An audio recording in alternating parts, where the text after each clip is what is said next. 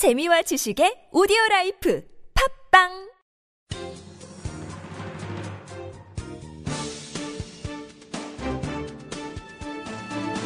일간 사설 3월 20일 금요일 경향신문 사설. 15살 소년이 주도한 신종 신용카드 범죄. 신용카드를 위조해 2억여 원을 부정 사용한 범죄를 경찰이 적발했다. 성인을 포함해 18명이 붙잡혔는데 주범은 놀랍게도 15살 소년이었다. 전문성이 필요한 신종 첨단 범죄를 소년이 주도했다니 충격적이다. 더 놀라운 것은 손쉬운 카드 위조 방식이다. 소년은 사이버 머니인 비트코인을 사용해 외국인의 신용카드 개인정보를 구입했고 시판되는 카드 관리 기기로 신용카드를 위조했다. 첨단 장비가 등장하니 복잡하고 어려운 수법 같지만 컴퓨터에 능한 그에게는 아무런 장애가 되지 못했다.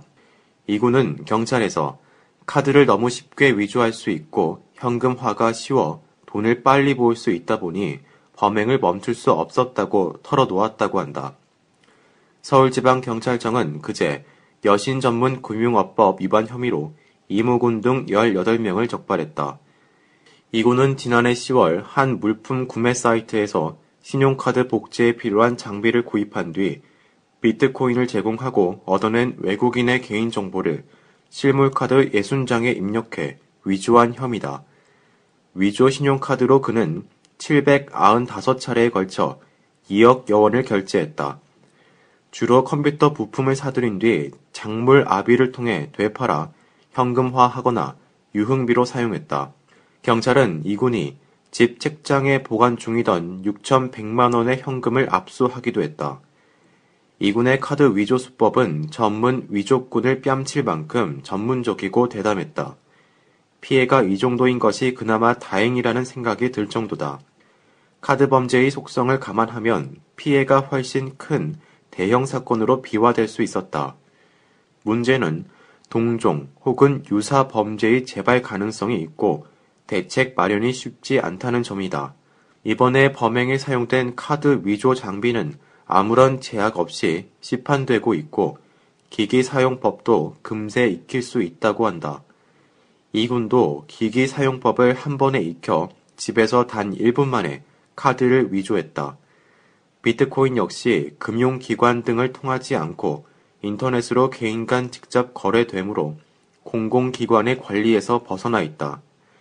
이번에 신종 범죄 수단으로 악용된 사례가 발생했으니 규제 등 대책 마련이 필요하지만 방법이 마땅치 않다. 인터넷 범죄이니만큼 범행 수법의 전파가 빠르고 광범위한 점도 문제다.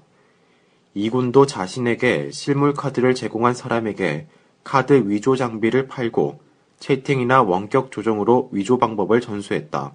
당국의 특별한 관심과 대책이 필요하다. 혈세 달린 자원 외교 비리 한 점 의혹 없이 캐내야. 검찰이 마침내 이명박 정부의 자원 외교 비리 의혹에 칼을 뽑아들었다.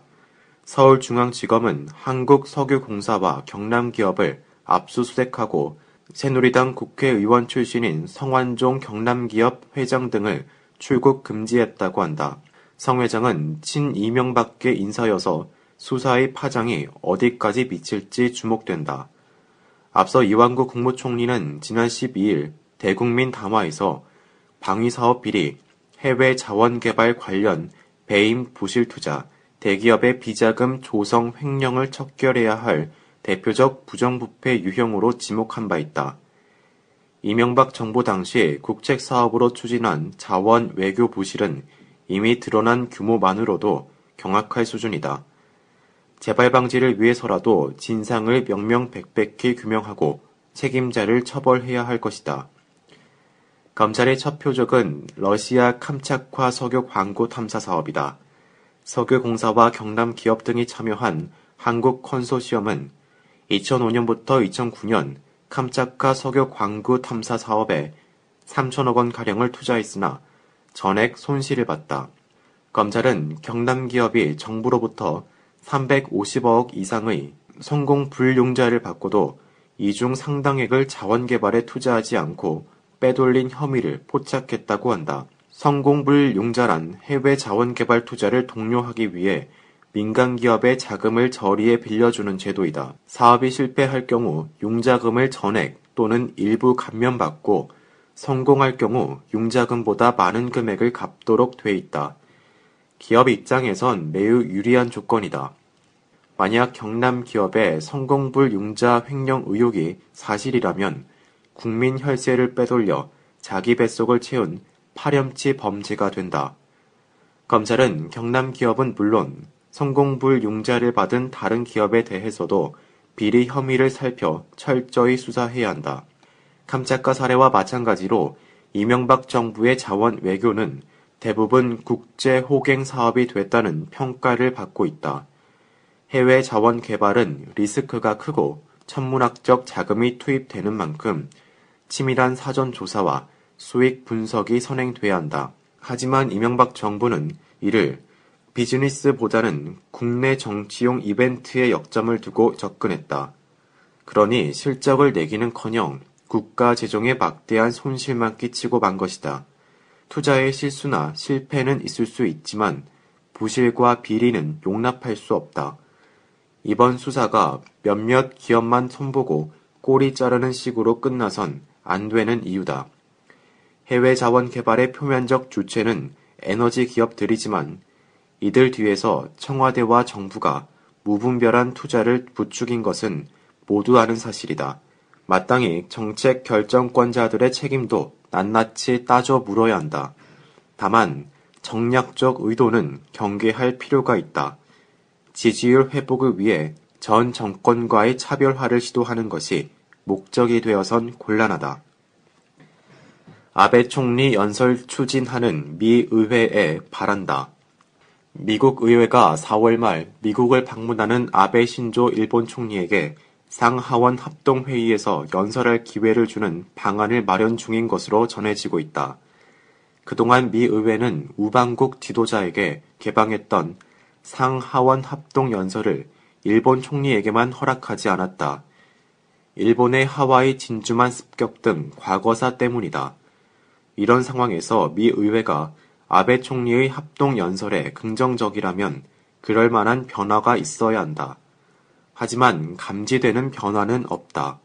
있다면 나쁜 의미의 변화, 과거사에 대한 퇴행적 인식뿐이다. 아베 총리의 과거사 역주행이 한창인 때 그가 다른 전직 총리는 누리지 못한 특권을 향유해야 할 이유가 제시되지 않고 있다. 그 때문에 아베 총리의 연설은 과거사와 무관한 일, 즉, 미일 동맹 강화를 유인하기 위한 수단일 것으로 추측되고 있다. 미국은 군비 감소, 아시아 재균형 전략으로 일본이 아시아에서 미국의 군사적 역할을 분담하기를 바라고 있다. 일본도 이에 호응, 변칙적인 헌법 해석으로 집단적 자위권 보유를 천명한 바 있다. 그러므로 합동 연설이 성사된다면 이를 보상하고 고무하기 위한 것일 가능성이 있다. 그러나 미일 동맹만으로는 미국의 아시아 전략을 만족스럽게 실행할 수 없다. 미국이 한일 관계 개선을 전제로 한미일 안보 협력 체제 구축을 강조하는 것도 그런 현실을 반영한다. 이는 과거사 문제에 진전이 없는 미국의 아시아 전략은 제한적 효과밖에 없다는 걸 뜻한다. 웬디 셔먼 미 국무부 정무차관처럼 과거사 문제에 대해 일본 편을 든다면 일본이 과거사 인식을 바꿀 이유가 없고 그로 인해 한일 관계에도 변화가 없고 미국의 구상도 어려워진다. 합동 연설에서 아베 총리가 과거사를 가볍게 다룰 경우도 마찬가지다. 한일 관계는 물론 한미 관계에도 나쁜 영향을 줄 것이다. 과거사에 관한 한 한국인들은 미국이 일본을 대하는 태도에서 미국이 한국을 대하는 태도를 잃는다. 그러므로 최소 기준에 미달하는 일본의 과거사 인식을 방치하는 한 미국이 염두에 두는 수준의 한미일 안보 협력은 불가능하다. 미국을 위해 과거사를 묻어둘 수는 없기 때문이다. 미 의회는 아베 연설 내용이 한국인의 대미 인식도 바꿀 수 있음을 잊지 말아야 한다. 아베 총리 연설 내용에 부족한 점이 있다면 그건 당연히 그의 책임이지만 미 의회에도 책임이 있다고 한국인은 생각할 것이다.